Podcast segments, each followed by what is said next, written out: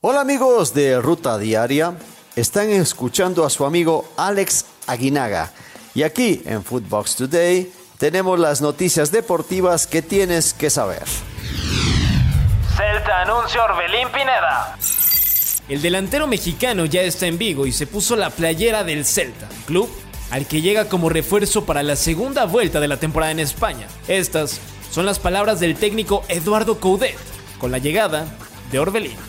Creo que ha sido una muy buena gestión del club porque ha contratado un jugador internacional este, con la ficha libre, ¿no es cierto? Y, bueno, eh, veremos qué, qué, es lo que puede aportar, vamos a trabajar con él como lo hacemos con todo. Además, esto dijo Orbelín Pineda tras su llegada en redes sociales. Hola aficionados, ¿cómo están? Soy su amigo Orbelín Pineda, ya estamos en Vigo y preparados. Vamos a romperla a la Celta. América debuta con empate. En el debut del América en la Liga MX Clausura 2022, empataron a 1 a 1 contra el equipo de Puebla en el Estadio Cuauhtémoc. Salvador Reyes y Maxi Araujo fueron los anotadores del encuentro.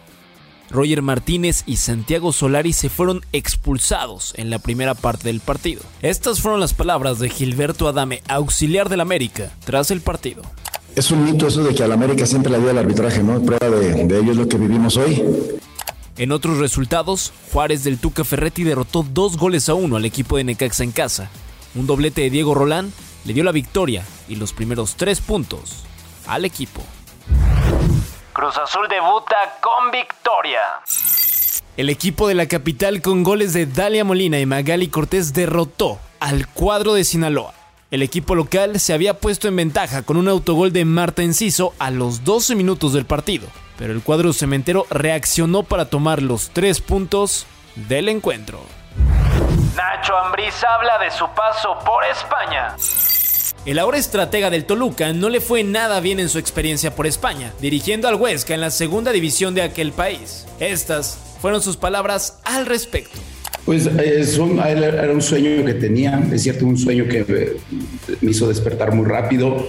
Eh, nunca me imaginé que las cosas mm, sucedieran tan rápido y mi regreso fuera así, después casi de cinco meses regresara. Pero creo que al final todo es enseñanza. Definidos los tres finalistas a The Best. El polaco Robert Lewandowski del Bayern Múnich, el egipcio Mohamed Salah de Liverpool y el argentino Lionel Messi del PSG serán los finalistas para ver quién se lleva el premio The Best al mejor jugador del año, que otorgará la FIFA el próximo 17 de enero. Coutinho se marcha del Barça. El Aston Villa y el Fútbol Club Barcelona han llegado a un acuerdo para la cesión del futbolista brasileño hasta final de temporada que incluye una opción de compra de 40 millones de euros. Philippe Coutinho se reencontrará con su antiguo compañero y ahora estratega Steven Gerrard. Ansu apunta al Real Madrid. Xavi Hernández, técnico del Barcelona, dio declaraciones previo al encuentro liguero del Barcelona ante el equipo de Granada. Xavi señaló que Ansu Fati está en condiciones, pero sus planes están en contra del Real Madrid en la Supercopa. Escuchemos lo que dijo el técnico culé. Pero estará para, para la Supercopa.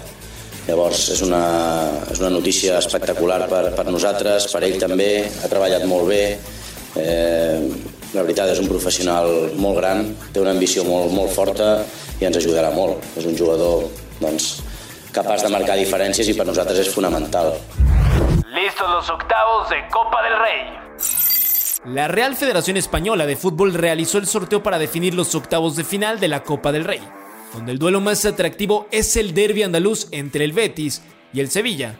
Entre otros duelos, el Real Madrid se medirá al Elche, el Barcelona al Athletic de Bilbao y el Atlético de Madrid de Héctor Herrera a la Real Sociedad. El Bayern Múnich sorprendido.